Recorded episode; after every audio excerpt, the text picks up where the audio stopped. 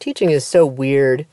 It's so performative. Uh, we have this audience of 28 people who uh, watch us do our job for a year and then they move on and watch someone else do the job for a year. But we never really watch each other. Uh, we do it maybe in that first year once in a while, but um, we have such talent all around us and we don't get the opportunity to see that. So I've really appreciated that aspect of being an SEL coach for Buncombe County. I've gotten to go into these classrooms um, and watch people who create beautiful environments. Their management is like seamless and they're using high impact strategies and they've created structures that are culturally responsive so the kids can see themselves and see each other. Um, so the teacher I talked to today is one such teacher. Uh, she's got she's spinning a lot of plates. Uh, she does so many things so well simultaneously. So I was able to get her to sit down with me, and I let her pick three things that she felt like had the biggest impact on her practice, and then I picked two more things that I wanted to ask her about. So let's get into it. I am with Emily McKinney, and she is a third grade teacher at Woodfin Elementary School. I did an observation in her room last week, I guess, and she is a high impact classroom for, especially for management and environment. And so Emily agreed to talk to me today. I'm gonna, if you could really briefly tell me where you're from, tell me how you got into teaching. Hi, Sandy. So I have been employed with Buncombe County Schools for seven years, and I'm actually a product of Buncombe County Schools myself. Yeah. I'm North Buncombe Blackhawks. So, oh, I'm actually I'm at North Windy Ridge right now. How about that? But um, how I came to teaching was just I really loved seeing that aha moment.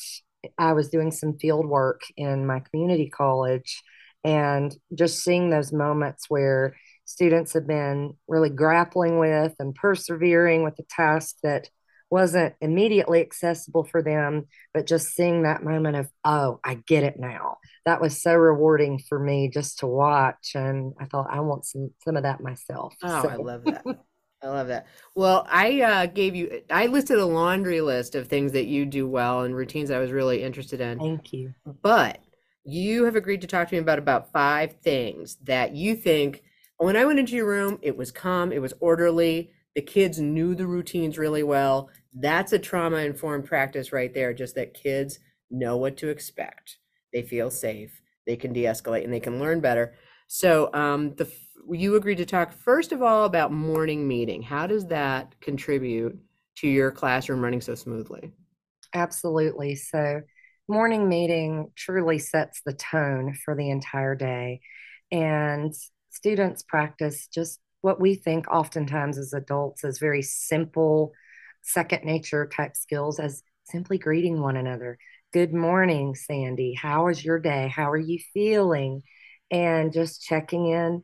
And then also being able to express how they are feeling themselves. And we do that in the form of a silent thumb check in, with a thumbs up being I'm feeling great, thumbs in the middle being okay, thumbs down, I'm not having a great morning. And they're not looking around at one another, they're just looking at me. And as an educator, that gives me a tip off of okay, who do I possibly need to devote some extra attention to this right. morning? And then what do you do in your you when you're morning reading? Do you is it more of a question thing or is it you telling them about differences in schedule. Tell me what the content would be in a morning meeting. It's really a little bit of both, actually, because um, we start off with the check in, seeing how everyone is. I actually share with them how I'm doing, and we use the zones of regulation as well. And some mornings I just give it to them straight. Guys, I'm in the blue zone. I haven't finished my coffee yet, but I'll be getting there. And that helps me wake up and they know what those zones represent. And we are also using Kelso's choices as well.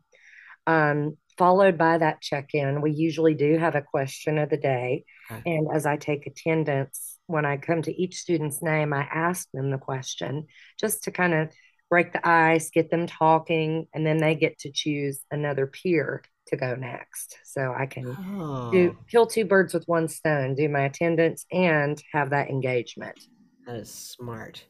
That's smart. So one of the other things I noticed in your class, you, I saw your um, the routine was really easy for me to walk into the room and understand because you had your schedule, you had your learning targets uh, taped right under your smart board, which I was like, oh, I like that. That's right in my zone of vision.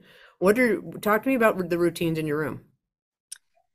So I have just a few little things that over the years I've found to be really staples of success for me. Um, one of them is just going over the schedule of the day. And as simple as that sounds, the kids rely on that so much. Just knowing what's coming up, what's next, what's the special of the day. Oh, I see it's media. So I better get my library books out so I'm not scrambling for them when that time comes. And also, if there's a change in the schedule, such as picture day, guest speaker, what have you, they can anticipate that. And specifically for my students with neurodiversity or that might be on the spectrum, that's really especially beneficial for them, anticipating that unexpected change that's mm-hmm. coming. Um, yeah, well, there were more though. What else do you do to keep that predictable? What else is they do they know to expect? As we end each section of the day, I actually flip over the schedule card to the back so they can see here's where we've come from, here's where we're going next. Mm-hmm. And just in terms of general management, I also have, and this is very, very simple, a sentence strip that says bathroom chart on it.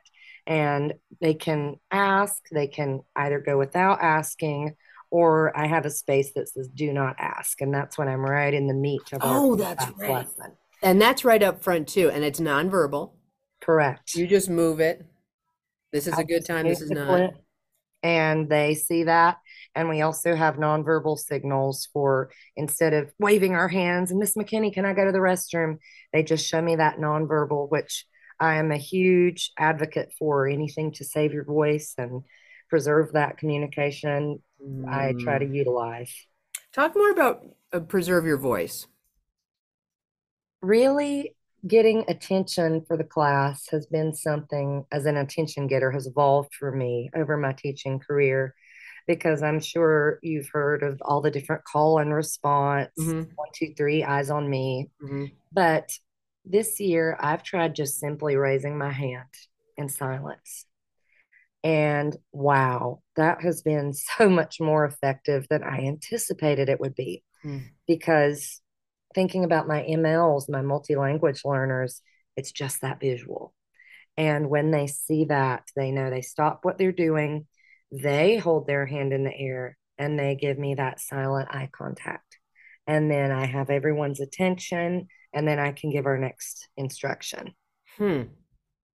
That's interesting. I like that preserving your voice. Like when they hear your voice, you're saying something important. And truly thinking back to my student teaching, I did that at Weaverville Primary with, I call the kindergarten guru, Bonnie Bullman. And one thing that was a huge takeaway for me from her was she never raised her voice yeah. at her students, yet she captivated their attention the entire time. And as someone who was just completing their professional year, I thought, how does she do that? What sorcery is going on here? Mm-hmm. But really, if I try to emulate that now too, just speaking at a conversational volume like we are now mm. really gets their attention versus having to raise your voice and then in the process lose your voice, which I've done several times. Mm. It's really been effective for me. Mm. I love that.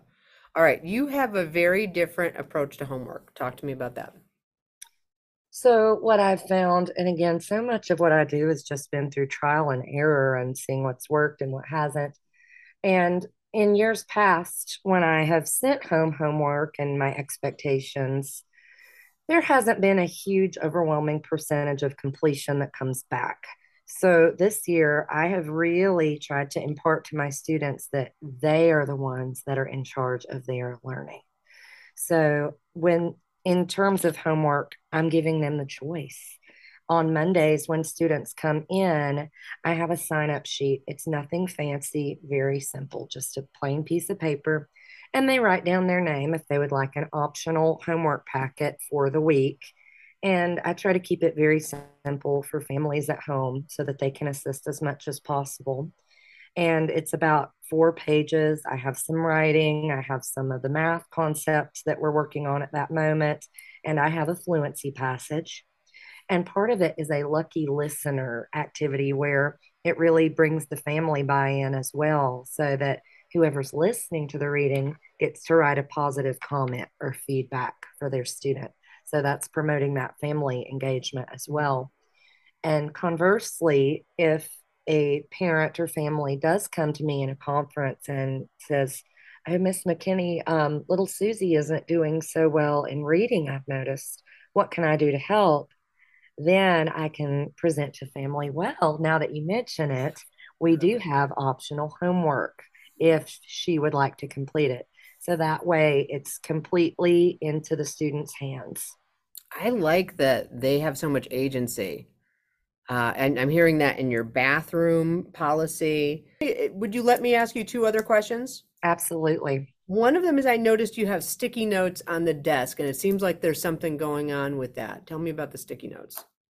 So, I use sticky notes as a form of a personal challenge for some of my students. This is not for all, but I have several friends in my classroom who have some challenges with impulse control, and that manifests itself in the form of blurting out, interrupting peers, higher volume. So I just simply place three sticky notes on the edge of their desk. And if the student blurts out, then I just very quietly, with no ceremony, not even speaking, just remove one. Mm-hmm. And if they can keep at least one sticky note by the end of the school day, then they earn a reward, which the student and I determine together. Because, of course, everyone has different interests or different mm-hmm. things that they want to work toward. One of my students really is an avid fan of Minecraft. So he gets some bonus Minecraft time in the mornings if he maintains a sticky note. Another gets to have some social time with a friend from another class. So just finding what those individualized interests and preferences are really helps. When I can anticipate that there might be a blurt out coming or something to that end, I walk by and I just silently point. Mm-hmm. And like, oh, and then that hand comes up. Okay. So I think it's definitely making an impact. Is that something new this year? No, I can't take credit for that idea myself. That was one that I learned from one of my veteran mentor teachers, year one. And I thought that is brilliant because there's no fancy bells and whistles. It's just sticky notes. It is. Who was that teacher? That was Miss Vicki Hensley King. Okay. Yes. Shout out to her. Yes. to her. Absolutely. All right. This is one I'm getting a lot um, from um, teachers around your grade level. This is a third grade issue. Um, and people are thinking it might be kind of an outgrowth of the years that we had where kids were home. They had 14 days to get work done. They had all day to get work done. They're just the simple um, task completion. Um, it's taking some kids a really long time. There's zero sense of urgency. How do you deal with that? I have a magnetic timer first and foremost. Mm-hmm. It's on my board in the very front of the room. And I ha- it has a little colored panel. So if I set it to, let's say 15 minutes, it turns that 15 minute mark pink mm-hmm. so that they can visually see, okay, this is how much time I have left. Right. And I'm a big proponent of logical consequences. Okay. So if they willingly choose not to attempt it or do the best version of work for them, mm-hmm. then we make it up at another time. And maybe when there's a much more preferred activity going on mm-hmm. we just i utilize the seven habits in my teaching first things first um, we have to do our job first then we get to the fun stuff so where are those um, times of the day those chunks of time that you find for them to get back to that work um, sometimes when we are having an interactive science activity um, i will pull them with me and they will get to experience it but we've got to take care of our to-do list first mm. because i make lists for myself and we have to make take time to make time and accomplish those things on the list. Mm. Excellent. I'm going to push that out. I'm here. If anyone else listening has ideas about getting those assignments wrapped up for those stragglers, let me know. Ms. McKinney, I'm going to let you, I know this is your planning time, and I like to honor planning time, so I'm going to let you go. Thank you for talking with me today, and thank you for letting me visit your classroom. Absolutely, Sandy. It's been a pleasure. Thank you. Thanks. One of the things that I've noticed doing these interviews with effective teachers is that how often they acknowledge their mentors, they acknowledge those Jedi masters. And I think it does go back to watching each other and being with each other. It has a big impact. So, big shout out to Bonnie Bowman and Vicki Hensley King. You helped build a really great teacher. So, I will talk to you next time. Thanks for listening.